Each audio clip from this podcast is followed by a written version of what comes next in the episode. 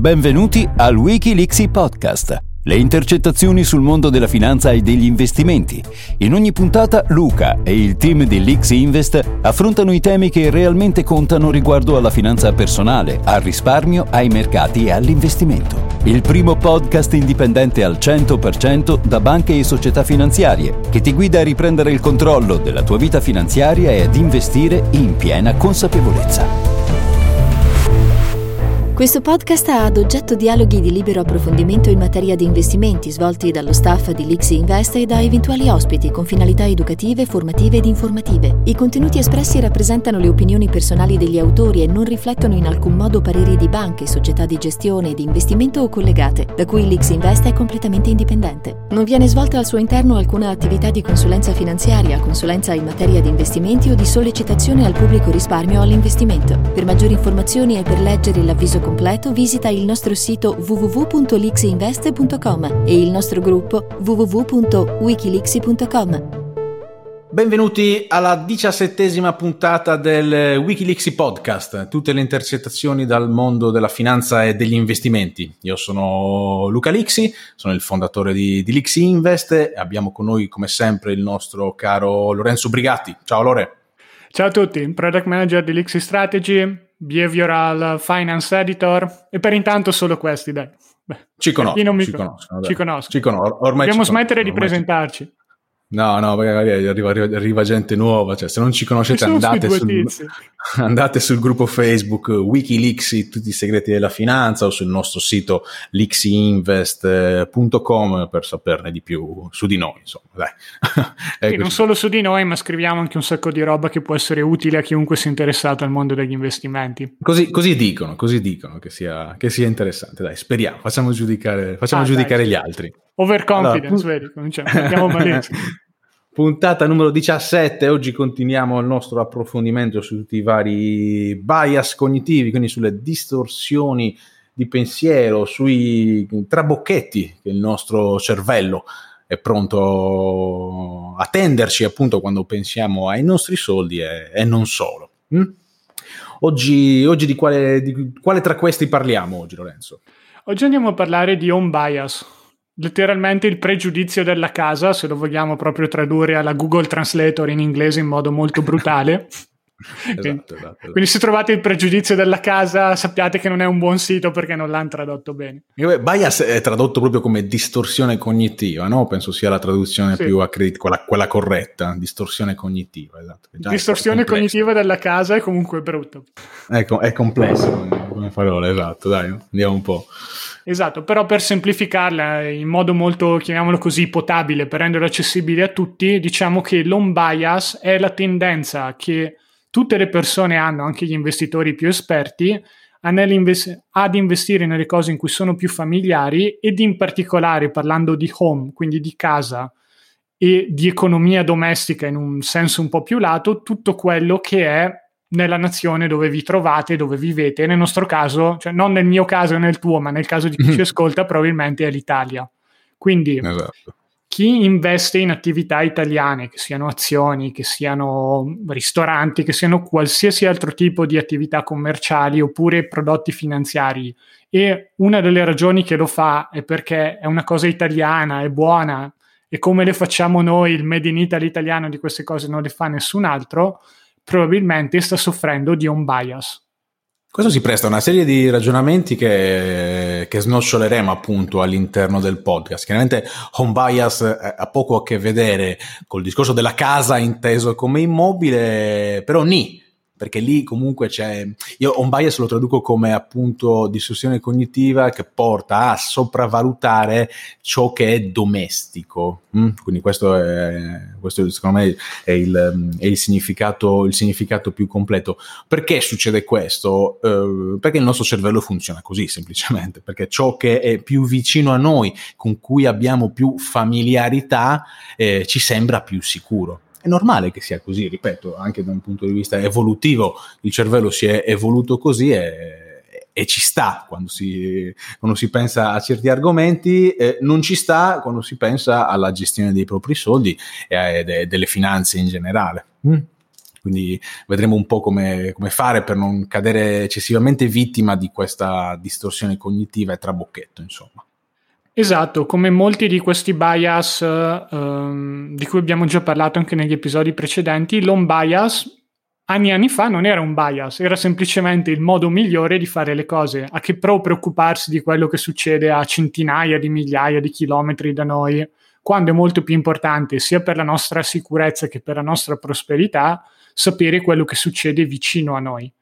Potremmo anche dire che magari in un mondo prima di internet, magari stiamo già anticipando qualcosina che non era così connesso, che non era così collegato, conoscere più o meno solo quello che succedeva nel paesello non era proprio una cattiva cosa, una cosa molto stupida, ma semplicemente era una delle opzioni più pratiche per potersi vivere bene la vita.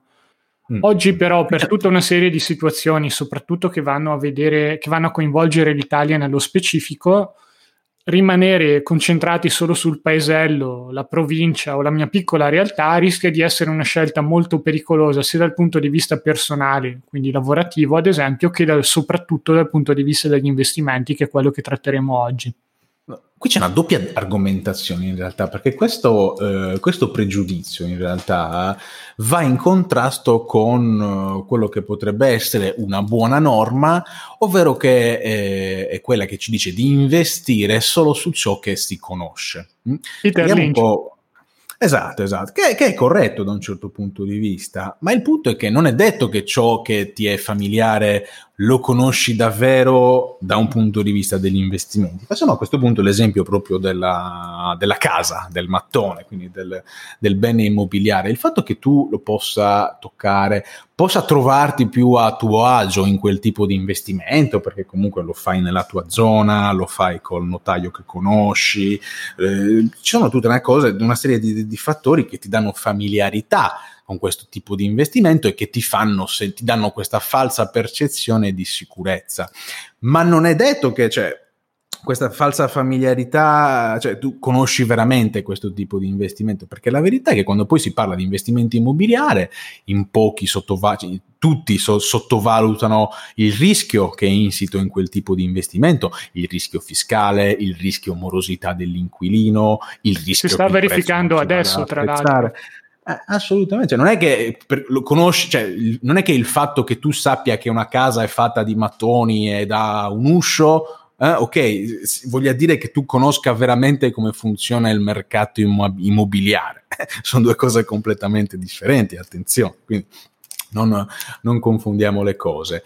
Eh, perché, Se posso aggiungere una cosa? No, no, prego, prego, vai a questo riguardo, una cosa che ho trovato molto interessante relativa all'home bias è un po' il, la sensazione di illusione di controllo. Nel senso, se uno è cliente del credito cooperativo bancario di Brembate di sotto, è la banca che può conoscere, conosce tutti dentro, vede un po' il direttore, vede come se le cose vanno bene o vanno male, magari guardando fuori dalla finestra, o così pensa, ma in realtà nel nella banca del credito comparativo di Brembate di sotto vengono prese delle decisioni che lui molto probabilmente non può capire o addirittura ci sono delle decisioni molto importanti che riguardano quella specifica filiale che vengono prese da un'altra parte e su cui un cliente nessun, o un azionista, magari peggio ancora, non ha nessun controllo.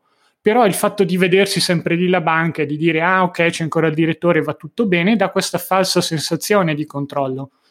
Esatto, ma c'è anche un altro discorso che oltre che appunto l'on bias, per come poi lo andremo ancora a spiegare durante tutta la puntata, c'è un discorso sul fa- cioè, è un altro pregiudizio in realtà, eh, non so come si venga definito, però lo dico comunque, è che quello che ci fa che da esseri umani, perché quello che siamo, ci porta a eh, sopravvalutare il valore di ciò che possiamo toccare se tu senti le persone che ti dicono cioè, investire, investimenti reali, ok, investimenti nell'economia reale, spesso la gente, che, la gente confonde con ciò che è un investimento materiale, un investimento fisico che si può toccare come per definizione il mattone. E quindi ehm, questo porta invece magari al contrario a sottovalutare quello che viene considerato un investimento immateriale ovvero sul mercato finanziario, perché non la puoi toccare l'azione o l'obbligazione, no? Questo è, è tutto stato vero, vero. Anche peggiorato anche dalla demateria- de- de- demate- loro, la gente impazzisce per loro, che per carità è un asset importante, perché lo può toccare, gli dà questa sensazione di pregio, di valore, il mattone è uguale. L'azione non la puoi toccare, ripeto, eh, questo inc- su questo incide anche la demateri- dematerializzazione del settore finanziario negli ultimi 30-40 anni, dove, perché cioè, inizialmente investire in azioni, investire in obbligazioni, ti mandavano materialmente il certificato azionario o il certificato obbligazionario. Io colleziono queste cose, questi certificati azionari obbligazionari storici perché sono proprio fighi e così via. Però avevi in mano qualcosa, era un pezzo di carta, ma comunque era qualcosa di, di più reale, di più tangibile. Ora fai click, eh, potenzialmente puoi comprare 10 milioni di azioni della Apple eh, che sono lì, custodite in un home banking, eh, che sono dei pixel, che boh, eh, non è così, ci sono tutte le garanzie del Beh, caso. Magari ti puoi stampare il report se proprio vuoi avere. Vuoi toccare. Sta, no, beh, io guarda, me, ma infatti, ma gli mandiamo, devono mandare alle aziende ancora un, cer- un, certificato, così almeno c'è, c'ho qualcosa, cazzo, assolutamente. Perché sennò l'investimento immobiliare, da un punto di vista mentale, di funzionamento del cervello, eh, vincerà sempre perché ha questo, eh, cioè vincerà nella testa delle persone, non nella realtà, che è diversa da quello che non ha in testa delle persone, perché ha questa materialità, questa fisicità che non la batti, eh, cioè siamo fatti così. Però non dobbiamo eh, fare come le scimmie, cioè, ok, siamo delle scimmie un pochino magari più evolute, e anche se qualcosa non si tocca capiamo che il suo valore può essere di molto superiore, insomma.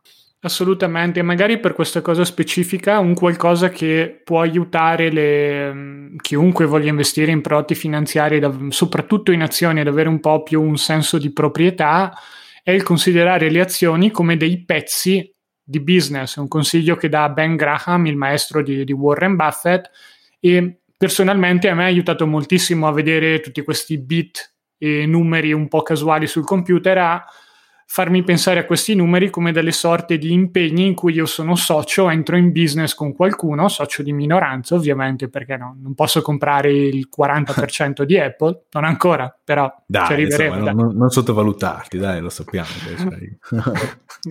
Grazie, tutto merito della Lix Invest. Ah, oh, faremo la scarata, lo scarata ostile ad Apple e sì. compreremo le azioni da Warren Ma vabbè, siamo un po'... Anno. Esatto, dai, no, con calma. Ma dai, Warren Buffett è arrivato è, a 90 anni, quindi... Ma è così, perché guarda, quando si pensa al discorso azionario, bisogna veramente fare questo gioco mentale qua, pensare che quando stai comprando delle azioni, magari anche in un fondo diversificato, un ETF certamente, però stai diventando socio di eh, aziende, aziende reali, aziende che producono e così via. Cioè, non so, magari tanti dei nostri ascoltatori hanno le, le loro aziende, sono diventati soci di aziende. Cioè, quando vai dal notaio per l'atto costitutivo dove diventi socio al 25, al 50%, quello che è, è la stessa cosa stai facendo comprando eh, azioni di aziende. Magari su, su, sulla piccola SRL con cui gestisci il ristorante di famiglia sei anche un socio di maggioranza, quindi puoi prendere delle decisioni e sei anche influente sull'andamento aziendale, certamente. Sul mercato azionario no, sei solamente un socio che sta a margine, si prende i dividendi eh, e, e, e, fa parte della vita aziendale. Vita aziendale che vuol dire una vita di successo e quindi anche una crescita del valore dell'azione in sé, eh, o, vita di insuccesso, che la, l'azione va male, l'azienda va male. Per far questo bisogna diversificare per evitare questo rischio, ma sono, sono altri discorsi. Comunque si diventa socio di aziende reali questa è la vera economia reale, non l'economia materiale de, de, del calcestruzzo di, di, quattro mattoni, di una palazzina così. Insomma, questo è un esatto, po', cioè, un po' il discorso. Anche quella è economia reale, ma è una minima parte. Certamente. Torniamo un po' al nostro home bias. È una cosa che mi faceva eh, rabbrividire, magari quando, cioè anni fa, ero ancora cioè, un promotore finanziario, un consulente finanziario sul campo, no? che analizzavo magari i portafogli già costruiti da parte delle persone con cui avevo a che fare e vedevo effettivamente una componente enorme di investimenti italiani. Cosa vuol dire investimenti italiani? Cioè, vedevo persone che oltre ad avere tutta la loro quota di immobili tendenzialmente in Italia, e quindi questo discorso abbiamo già analizzato, anche il portafoglio finanziario era spesso e volentieri al 100% eh, allocato in Italia. Conto Tutto corrente in Italia. BTP. Eh, botte BTP o comunque anche per la... Pa- esatto, sì, sì, parliamo di titoli di stati azionari oppure obbligazioni bancarie, ok, obbligazioni di banche emesse da banche italiane, dalla loro banca tendenzialmente, e quelle poche... Incluse le subordinate o quelle che non esatto, erano quotate. Esatto. Stendiamo eh, un velo pietoso. un altro discorso. No, no, ma lì no, no, non lo stendiamo, poi lo, lo, lo risolleviamo pure sto velo, sto velo pietoso che c'è il vento a Mamma mia. Ma, ma anche la parte... Ma anche la parte azionaria di, di, di, questi portafogli di queste persone qua era completamente tutta in Italia. Ti ricordi? Ma anche la lettera che ha scritto quel risparmiatore ottantenne sul Sole 24 ore 15 giorni fa, no? Cioè, eh, sì, sì, non era una sola, tra l'altro. No, è un servizio solite, molto detto, bello esatto. di Plus 24. C'era il 90% delle lettere era uh, così. No, cioè, fuzzi, cioè, tutte azioni di Piazza Affari della borsa italiana, che sono le solite Unicredit, eh, le energetiche come Eni ed Enel, tutto il bancario, te- Telecom, cose. Esatto, cioè, con tutto il rispetto per queste aziende, perché Fiat, tutto il rispetto per queste aziende, perché non è che sono, cioè, per carità, l'istituto economico italiano c'è, esiste, lunga vita questo, dai, non è, non, non è questo il discorso qua. Però oggettivamente, in un mondo così eh, grande, in un mondo così ramificato, in un mondo che tendenzialmente cioè, la parte di, di, di, progresso più veloce, più potente non sta avvenendo in Italia. Cioè, perché comprare solo azioni italiane? Eni Enel le senti più vicine, certamente, la Fiat la senti più vicina, la banca, eh? ho capito, però non è un buon modo di investire questo, assolutamente. È una scarsa diversificazione, anche sem- cioè, è un modo sbagliato di investire, anche semplicemente perché scarseggia di corretta diversificazione. Insomma. Sì, quello che si fa quando si investe in questo tipo di azioni italiane non è altro che il fare una scommessa e nello scommettere che l'Italia in generale come sistema paese e queste azioni in particolare nel loro settore come aziende specifiche riescono a portare a casa dei risultati così importanti da giustificare il tuo investimento iniziale che per definizione è più rischioso di un investimento ben diversificato, quindi non solo investendo lì tu ti aspetti di fare meglio del cosiddetto mercato, quelli che sono i rendimenti che puoi prendere diversificando bene, ma addirittura puoi fare molto meglio di questo. E come abbiamo visto, analizzando un po' di numeri anche nel podcast che abbiamo fatto per quanto riguarda come mai è difficile battere il mercato, ci sono veramente pochissime possibilità che questo accada e purtroppo e, e, con purtroppo intendo per chi ha investito così tanto nei titoli italiani negli ultimi anni, azioni, obbligazioni, qualsiasi cosa, l'Italia non è stata l'eccezione che ha confermato la regola. È un massacro, ma altro che Giappone, perché si fa questo esempio, no?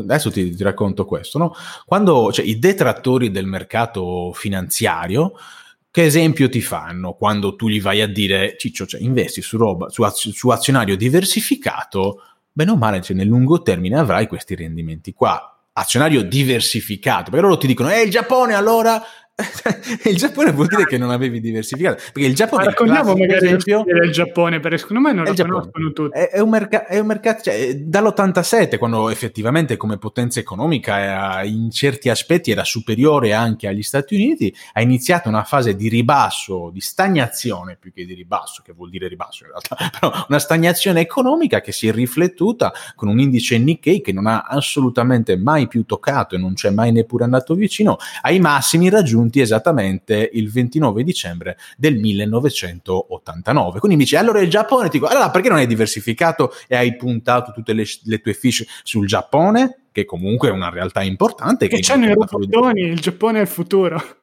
Eh, c'erano i videogiochi in quegli anni, i cartoni, no? era, era, il, era, il, loro. Beh, oh, l'economia cambia. Io ringrazierò per sempre i giapponesi, mi hanno segnato dal punto di vista cult- culturale. Cioè, c'era Kenshiro eh, quando io ero piccolo. Oh, ma lo sai come si chiama Oli e Benji in giapponese? Capitan Tsubasa, grande. Grande, cazzo. Io l'ho scoperto, l'ho scoperto da poco. No? Stavo parlando con un giapponese e gli stavo, oh, guarda che noi siamo cresciuti con i vostri cartoni animati, no? E io dico, Oli e Benji. Dice, chi cazzo sono questi Oli e Benji? Poi gli ho fatto vedere su Google. Ah, Capitan Tsubasa! E lì si è, si è gasato, sì, sì. Ma lo sai che c'è i fumetti che vanno avanti ancora? Con uh, Oliver Atom che gioca nel Barcellona, Mark Lander che è arrivato nella Juventus. È meraviglioso. La catapulta dei gemelli Derrick. Meraviglioso. Uh, dai, basta, andiamo avanti. no, facciamo, facciamo a Marco. Perché la gente investiva nel Giappone perché erano esaltati da Probabile. No, dai, erano assolutamente una, delle, una, grande potenza che, ripeto, su determinati aspetti, sulla tecnologia soprattutto, signori, era assolutamente superiore agli Stati Uniti. Sulle auto, ricordiamo, stava andando forte, mentre il mercato statunitense delle auto faceva schifissimo in quei giorni. Non so se no, se... c'è scritto sopra la mia tesi triennale sul Giappone del dopoguerra. Quindi un po' Dai, le ragioni. Ah, eh. allora, parla a te, cazzo, io ne so. Quello che hai detto tu era tutto corretto e diciamo che hanno un po' introdotto il principio di lean production, che è quello di avere una produzione con un magazzino il più vuoto possibile, perché le, le, la merce che ferma in magazzino costa, quindi il magazzino è un costo in sé, nel senso più merce ferma, più spazio ti costa e hanno introdotto dei principi di lean production per cui sincronizzavano alcuni aspetti della produzione in modo da avere il, il, magazzino il più scarico possibile nel far girare la merce il più velocemente super interessante, possibile. super interessante. Ma in io ti dico combinato una... col principio Kaizen, che è il miglioramento continuo, anche un'ottima filo- filosofia personale che poi è stata un po' presa dalle varie multinazionali in giro per il mondo, cercare di migliorare costantemente il processo produttivo perché soprattutto a livello di multinazionale un miglioramento dell'1% su una, un'operazione che ti costa 100 milioni di yen o magari meglio ancora di dollari, beh,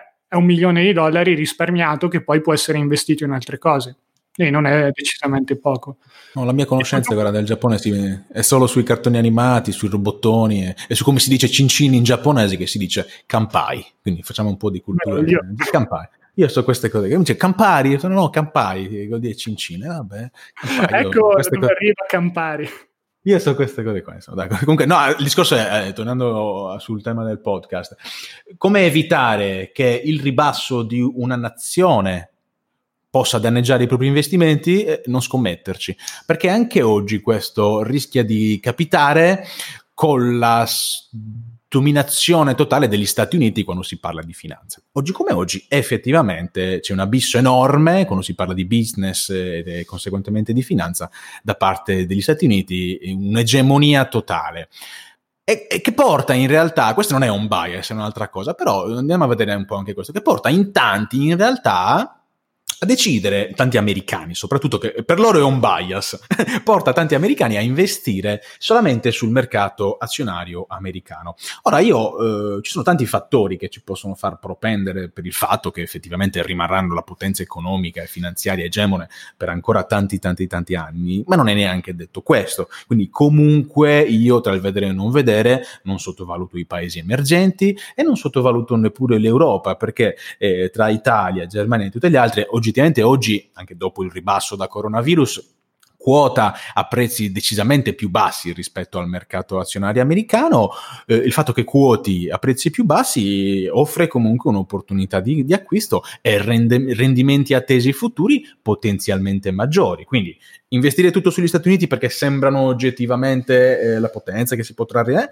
non va bene neanche questo. Investire niente sull'Europa non, non, è assolutamente corretto. Ad esempio, anche se sembra effettivamente un, un gigante molto in, in, declino, per carità. Però attenzione, perché la storia può riservare delle sorprese. Bisogna diversificare, diversificare correttamente, comprare il giusto di buoni asset. Ok? Io vorrei spezzare una lancia a favore di chi invece investe solo negli Stati Uniti, nel senso non magari per l'investitore europeo che già si assume un po' un rischio di cambio, quindi no, non è una buona soluzione quello che hai detto tu vale al 100%, ma magari tentare di giustificare un po' un americano che vuole investire solo nel mercato statunitense a livello di scelta di azioni e di possibili prodotti. Prego, prego.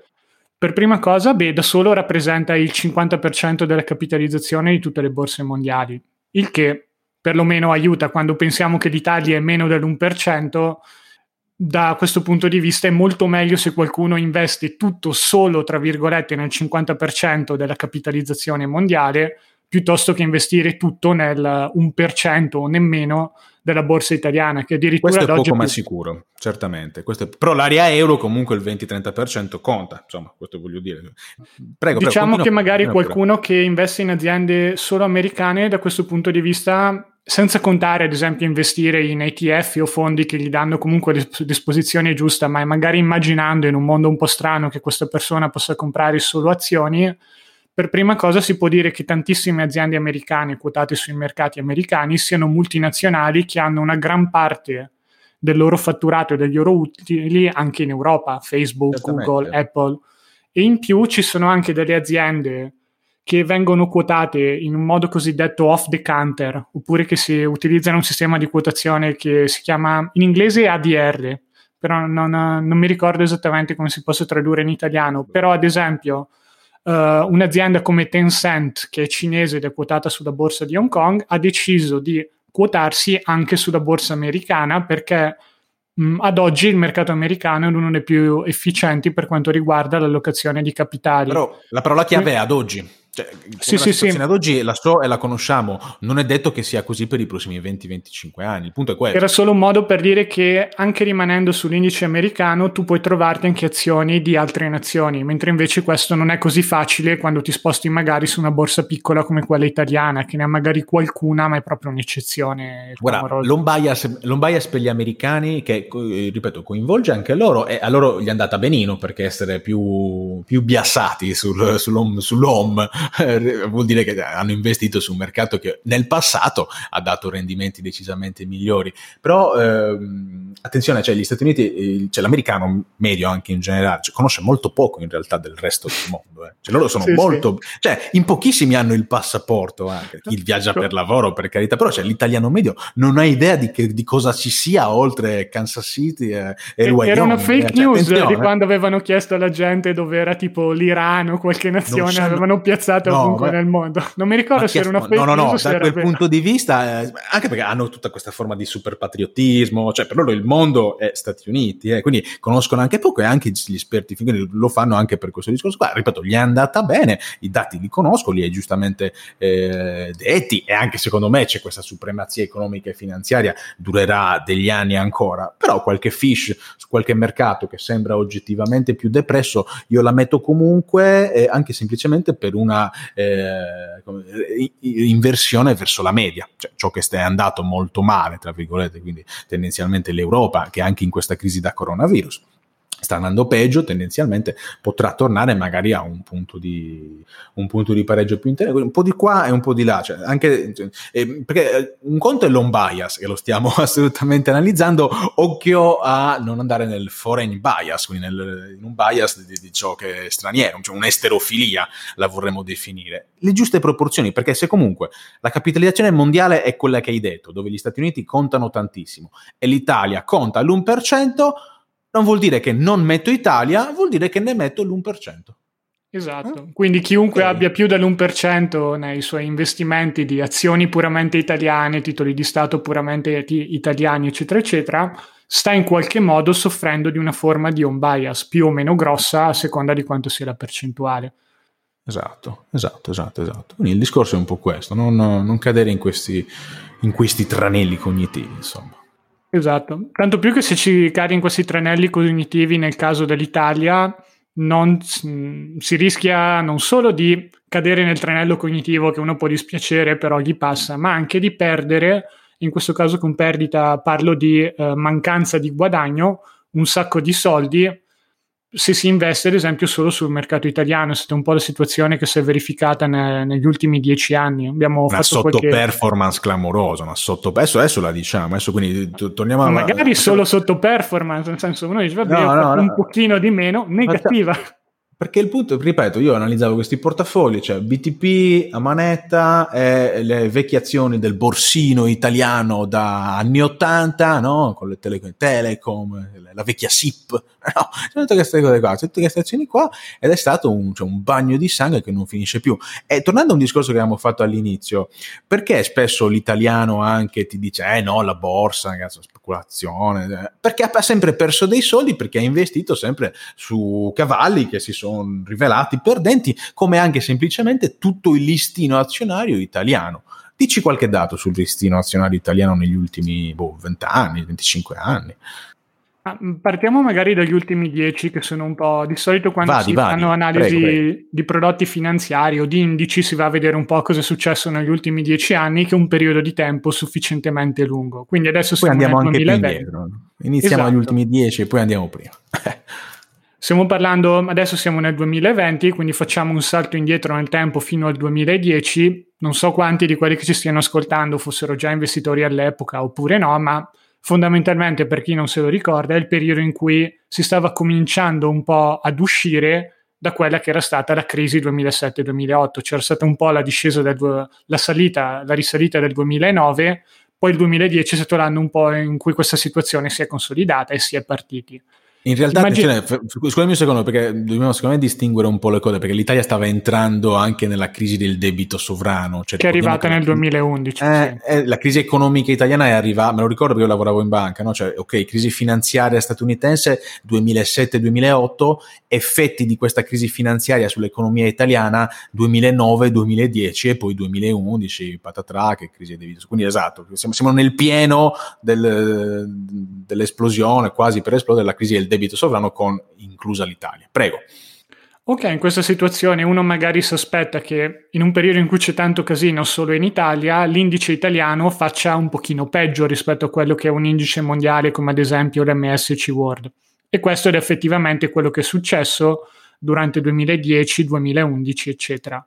Dal 2012 in poi, però, quando la situazione si è un po' chiarita anche a livello di debito e c'è stata una moderata, per non dire addirittura un'ottima ripresa in alcune nazioni a livello economico, l'Italia ha un po' perso il tram perché dal 2012 in poi, in cui non ci sono stati, diciamo così, grossi eventi a livello macro, perlomeno non che io ricordi, che sono andati a impattare solamente l'Italia, ciò nonostante l'Italia ha sempre continuato a fare peggio rispetto a quello che era un indice diversificato come l'MSC World in alcuni periodi lo eguagliava, poi tornava a fare ancora un pochino peggio e poi così via, tanto da arrivare in una situazione ad oggi in cui immaginando se qualcuno avesse investito dieci anni fa nel 2010 nell'indice MSC World avrebbe un più 170%, quindi avrebbe più che raddoppiato il suo capitale. Se qualcuno avesse investito nel FTSE MIB, che è l'indice italiano più di mh, più rappresentativo, quello... quello di cui parlava un po' Luca prima, che ha tutte le varie... Quello, lo spiego bene, dai, prego, prego. Ah, ok, quindi Luca dirà un po' i vari componenti, però diciamo sulle aziende più grosse italiane, in modo molto brutale, avrebbe avuto un rendimento negativo di meno 0,43% in dieci anni in cui c'è stata, a parte l'inizio un po' così a fatica, stato, sono stati il, il, mercato toro, il mercato rialzista, uno dei più lunghi della, della storia. Ve, ve, lo spiego in numeri un secondo. Allora, prima di tutto, quindi Mib sono le 30 aziende cap- più capitalizzate d'Italia, dove per una certa conformazione capitalistica italiana parliamo tendenzialmente di banche, ok, è fortemente rappresentativo di banche, Unicredit, Intera San Paolo, Generali, Mediobanca, le solite eh, eh, colossi che prima erano pubblici. Eni, Enel, Telecom, ora le poste, e che hanno ancora comunque de- de- delle partecipazioni pubbliche importanti. Questo è Fuzimib che vorrei anche dire, da questo punto di vista, non è neanche rappresentativo della vera economia italiana, che al contrario è fatta di piccole e medie imprese. Ok, quindi questo che è magari si trova più nello star alla, alla in quello. Qualcosina sì. nello star, che infatti ha un andamento diverso da quello. Contiene anche aziende tipo molto piccole e promettenti, non piccole, però nel senso aziende molto dinamiche, orientate all'export, un po' le eccellenze italiane di cui si sente parlare ogni tanto e si vedono sui giornali, si tendono a trovare in questo indice che andando a memoria in questi anni era andato piuttosto bene o comunque molto meglio rispetto all'indice. No, ma ce ne sono casi di successo anche sull'Italia, per carità, per quello ti dico neanche di sottovalutare, c'è Cucinelli, c'è Tecnogym, c'è Campari, c'è, c'è, Ferrari, ce ne sono tante per carità, però stiamo parlando nel, nel, nel complesso. E quindi abbiamo due investitori che dieci anni fa si trovavano a investire. Un investitore statunitense, lo chiameremo John, eh, John Doe, praticamente il classico, no, il classico, e un investitore italiano che lo chiamiamo Gaetano. Cioè, uno investe è, il classico nome italiano eh, 100.000 euro lo chiamiamo Gavino così è sardo eh, lo chiamiamo Gavino okay. è un nome Quindi, Gavino certamente un nome è che, è, il governatore della California si chiama Gavin eh? cioè, vorrei dire questo eh. Gavin ho imparato qualcosa anche oggi dai che non è Kevin eh no Gavin Gavin eh, mio figlio chiama Gavin Lixi aspetta comunque detto questo cioè, entrambi entrambi dieci anni fa investono 100.000 euro dollari quello che è 100.000 unità eh L'investitore sull'MCSI World, perché se facciamo l'esempio sullo Standard Poor's 500, l'esempio è anche più penalizzante. Facciamo sul World. Ok, cioè l'investitore intelligente investe su tutto 100.000 euro investiti più 170%, quindi significa che il suo guadagno è di 170.000 euro, vuol dire che quindi 100.000 diventano 270.000 euro. Da 100.000 a 270.000 euro non male, no? Perché dici, eh, le borse non rendono più. Sto cazzo, perché... Tutta una bisca. Eh, esatto, sono soldi, cioè, a casa mia sono soldi, se ne hai messo 100, ne tiri fuori 270 mila euro, a casa mia sono soldi. L'investitore, invece, il nostro Gavino, ha messo 100.000 euro e, domani, e oggi ha 100.000 euro perché ha fatto un, eh, ha 99.950 euro, senza considerare l'inflazione che è stata bassa per carità, però ragioniamo per valori nominali. Ha lo stesso di 10 anni fa in dieci anni di grandi rialzi finanziari ha perso quindi un treno epocale ed è normale che questa persona qua poi stia sulle mie sponsorizzate o sul gruppo a dire che la borsa è tutto un casino. Eh, cioè, ho capito, ma se siete su Pirla che eh, nel 2000 hai investito su Tiscali e l'hai presa nel culo, eh, nel, nel, 2006 c'avevi le obbligazioni della tua banca che Montepaschi eh, sono bruciato tutto. Le due azioni che avevi hanno avuto questo andamento, nullo, un pareggio, cioè, il problema sei tu, ci sono il mercato finanziario e azionario nel complesso. Ma non solo, tu abbiamo fatto un discorso di dieci anni anni, no? Torna un po' indietro anche negli anni adesso, Lore. Se andiamo a vedere quello che è stato un po' il picco precedente a quello della situazione 2007-2008, quindi stiamo parlando degli anni 2000 in cui c'era stata la bolla dot com, un po' in tutto il mondo internet c'era questa cosa un po' nuova che ancora non si sapeva cosa sarebbe diventata, ma tutti volevano investirci. Quando c'era Tiscali che andava di moda, per capirci, perché esatto, stava esatto. investendo in quel periodo. L'indice italiano all'epoca eh, diciamo la versione dell'epoca dell'FT, dell'FTS, del FTSE MIB che è arrivata un po' dopo, sì. era arrivata a valere fino addirittura un massimo di 50.000 punti. Questo era stato proprio nel massimo picco il 2 marzo del 2000. Poi, nel senso, non ricordo esattamente se l'abbia fatto in chiusura, in apertura durante la giornata, però era arrivata intorno ai 50.000. Esatto, punti. Magari uno dice, esatto, 2 marzo del 2000. 50.000 punti, assolutamente. Record storico, 50.664 punti per l'esattezza. Quindi stiamo parlando di una situazione in cui l'indice è arrivato a 50.000 nel 2000 e 20 anni dopo si trova a molto meno della metà. 16.000, 17.000 ad oggi che è il 16 di aprile, ma ci siamo vicini, 16.900 eccetera in questo esatto momento.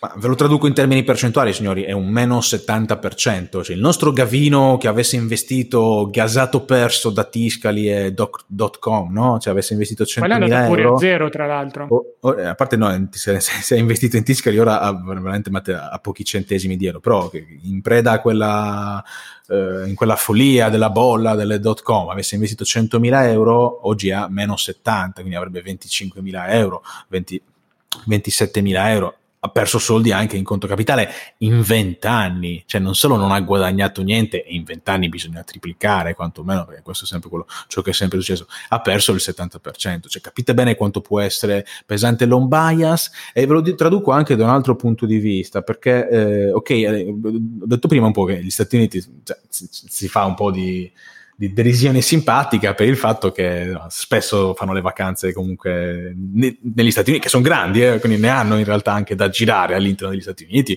o vanno ai Caraibi, vanno alle Bahamas, eccetera, ed, ed escono poco. Eh, per l'Italia c'è anche questo discorso qua. Ehm, se tu chiedi a tanti italiani, ma come è andata l'economia, la finanza negli ultimi dieci, dieci anni, no? Ti dice una merda.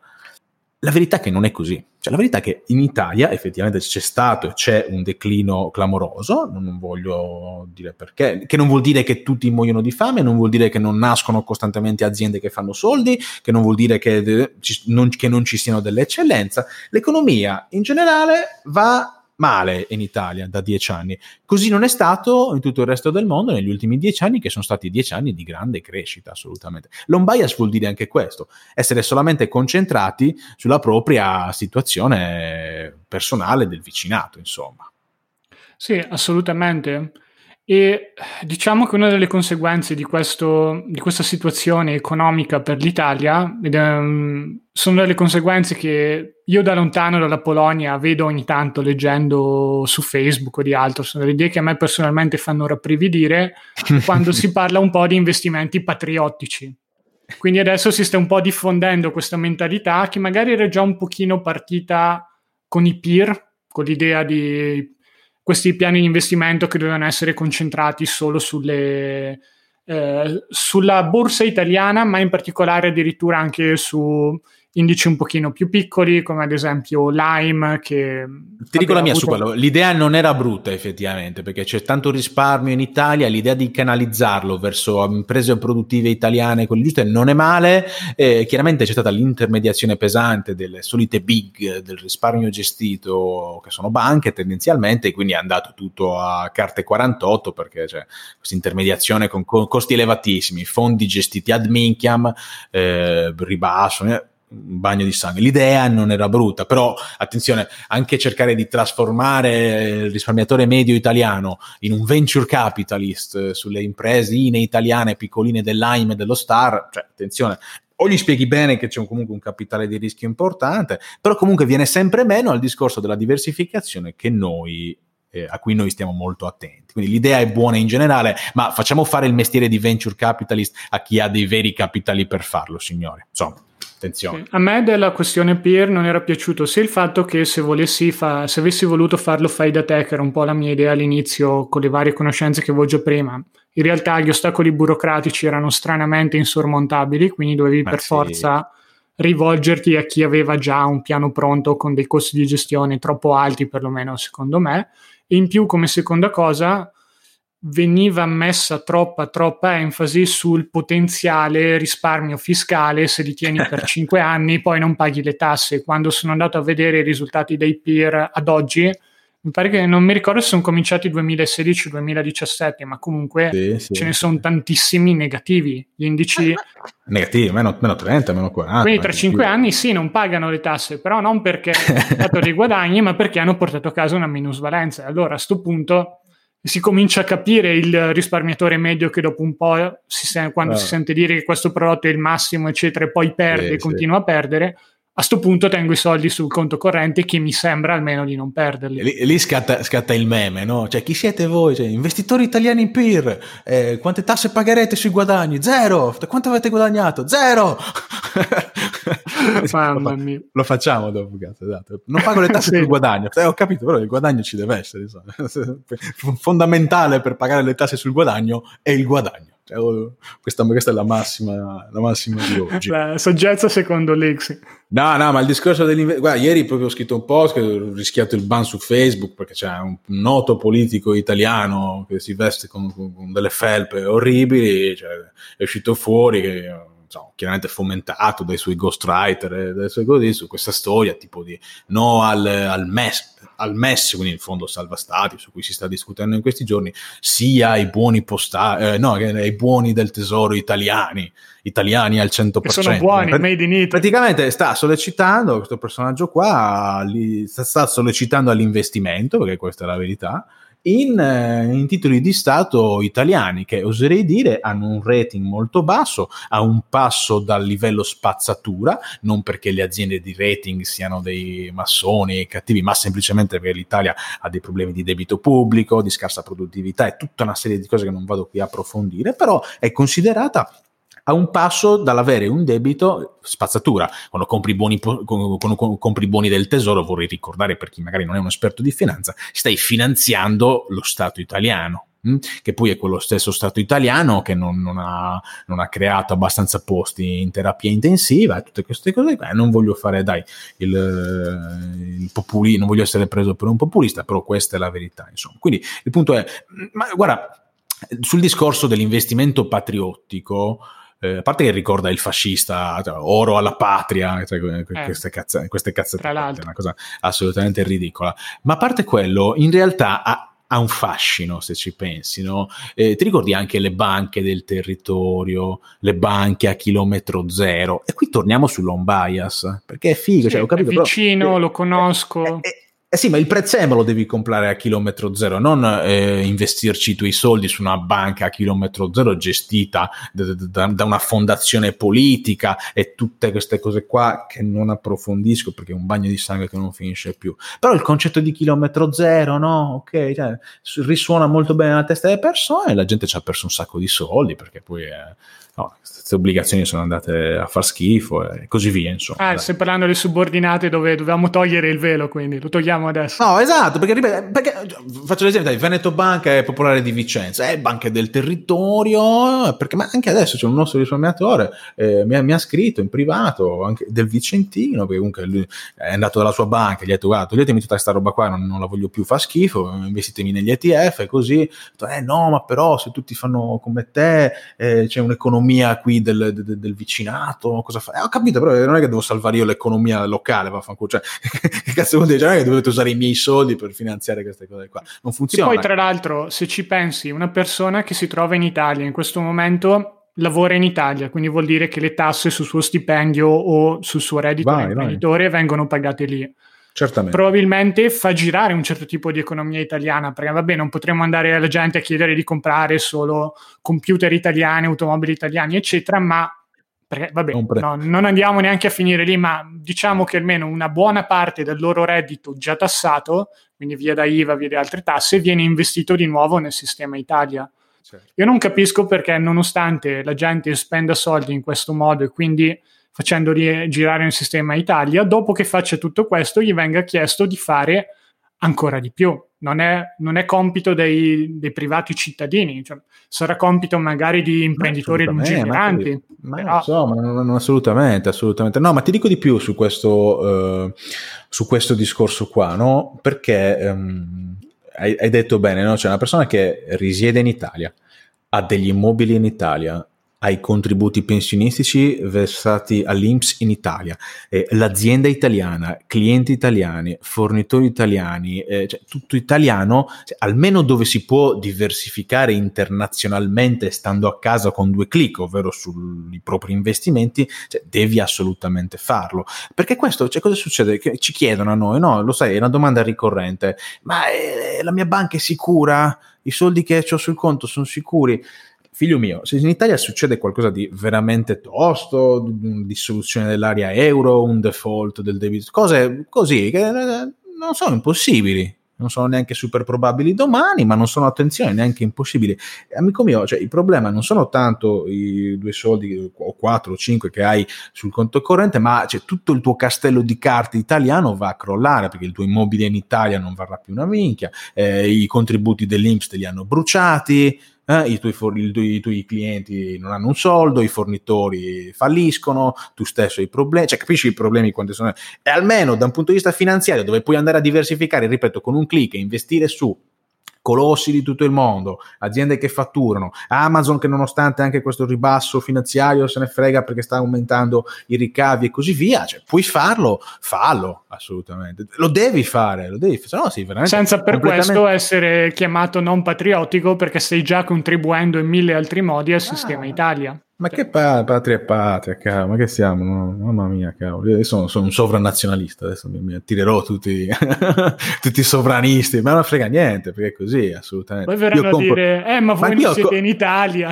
Ma anch'io, no, perché grazie a Dio sono una persona libera e posso andare a vivere dove voglio, a fare azienda dove voglio, grazie a Dio. Ci esatto. mancherebbe altro che la Pure io qui in Polonia le tasse le pago, cioè ci mancherebbe. So. ah, direi, cazzo, le paghi dove vivi e io vivo effettivamente a Malta. Ah, sono a prova, a prova di mano, però lì contro, contro, contro i sovranisti, cioè, anch'io compro italiano e compro italiano eh, l'abbigliamento perché diciamo, vado a Milano a fare, vado a fare shopping a Milano. Il cibo dove è possibile lo preferisco italiano, assolutamente. Cioè, le, le, cose giuste che l'Italia è famosa in tutto il mondo per farle, cioè, anche a livello eh, industriale. La, la meccanica di, pre- a casa, quindi sto supportando me- l'Italia. Meccanica di precisione. Anche io, gli abiti me li faccio a Milano, li faccio fare, finanzio gli, gli artigiani della moda italiani che sono i migliori al mondo il vi, pure il vino, pure il vino si beve italiano, quella, quella roba lì francese, assolutamente. Però c'è altre cose, cioè, anche no, i bot, anche no, cioè, te, te, li tieni te Salvini, che non interessa, io mi compro altre cose italiane, insomma. Quindi questo è un po'... Dobbiamo fare il nome. Questo è un po' il discorso. Questo è un po' il discorso. No, no, bisogna fare un po', un po di polemica, tanto ci ascolterà solo qualche centinaio, migliaio di persone.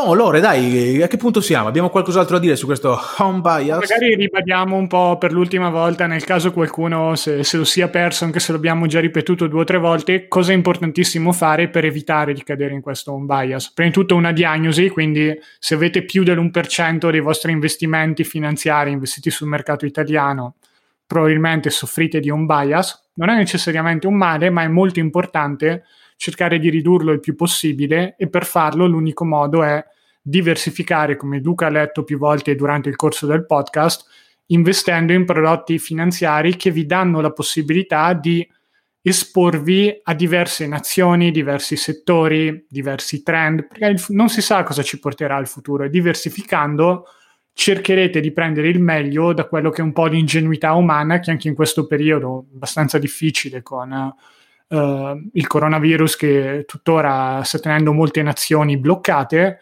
ma l'ingenuità umana sta lavorando per creare nuovi sistemi di testing, nuovi sistemi per nuovi medicinali, forse anche un vaccino, poi di nuovo senza entrare di nuovo nel merito medico, non sono un medico, però il mondo sta cercando di superare questo problema attraverso l'ingenuità e l'impresa ed investendo in ETF ben diversificati voi investite esattamente in tutto questo.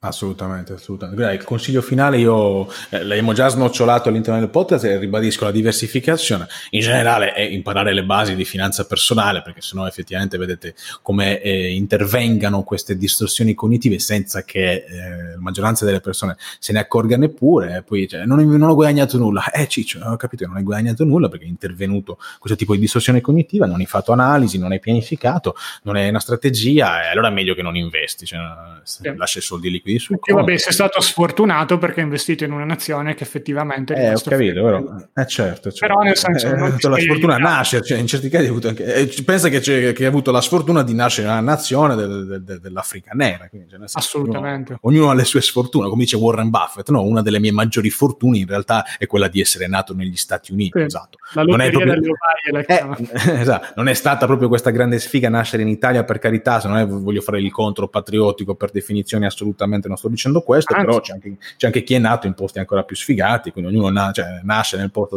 dove, dove appunto dove, dove, viene messo al mondo, concepita messa al mondo, e poi il mondo è grande in tutti i sensi, sia per cambiare la propria situazione personale, se proprio si è stufi di determinate tematiche legate alla nazione, perché i nostri nonni cazzo, prendevano, andavano su, sui barconi, erano noi che i profughi, adesso tutti contro i profughi, erano eh, negli, nei, tra le guerre, prima delle guerre eravamo noi i profughi che andavano negli Stati Uniti, cazzo, poveri e puzzolenti, a farsi trattare a merda. Cioè, I nostri nonni lo facevano, prendevano tutto e cambiavano la loro condizione di vita in cerca di un miglioramento personale. Insomma, mi auguro cioè, che non ci sia una situazione così assolutamente disperata, però anche senza andare a pensare a queste cose qua, almeno sugli investimenti il mondo è assolutamente grande ed è da stupidi non prendersi eh, tutto quello che si può avere da un punto di vista globale, insomma. Okay. Esatto. Tanto più Perfetto. che oggi con internet e un paio di prodotti si può fare eh, tutto in due, due clic. clic. No, esatto, perché appunto gli anni 80 dove chi è il borsino, il, la conferma dell'ordine a mano, eh, ho capito. cercare di in Gia- investire in Giappone negli anni 80. Eh, pensa il casino che potrebbe Adesso invece due clic, c'è piattaforma online, il codice ISIN e così via, dai, non, non scherziamo, cioè, meno male che c'è stato diciamo, questo progresso tecnologico importante. Perfetto, io direi di terminare qua così ci lasciamo qualche argomento per i prossimi podcast. Scriveteci delle, ehm, so, dei, dei, dei, consigli, delle cose di cui vorreste parlassimo. Mandate l'email a staff-lixiinvest.com, quindi con due i. Eh, entrate chiaramente sul nostro gruppo Wikileaks, gruppo Facebook Wikileaksy, tutti i segreti della finanza. È la comunità di investitori e risparmiatori più grande d'Italia. Siamo, abbiamo superato i 17.000 partecipanti. E, insomma, alla prossima puntata e grazie per averci ascoltato. Alla prossima, ciao a tutti.